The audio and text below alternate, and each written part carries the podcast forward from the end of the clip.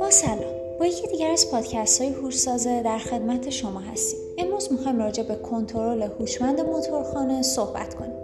سیستم کنترل هوشمند موتورخانه به سامانه و مجموعه گفته میشه که به وسیله اون عملکرد تجهیزات داخل موتورخانه بر اساس نیاز حرارتی فضای داخلی ساختمان کنترل می شود.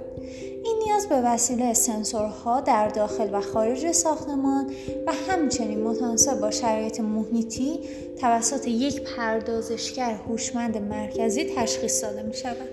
در نتیجه به وسیله فراهم شدن دمای مناسب حرارتی در داخل ساختمان آسایش و راحتی ساکنان آن تعمین می شود.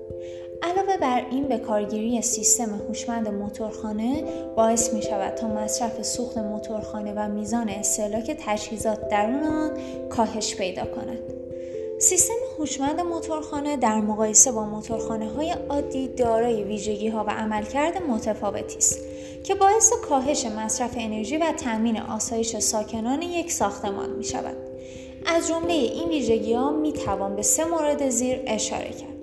تنظیم آب گرم چرخشی درون ساختمان متناسب با تغییرات بیرونی ساختمان، تنظیم درجه آب گرم مصرفی متناسب با میزان مصرف انرژی و برخورداری از قابلیت برنامه ریزی. سپاس از همراهی شما.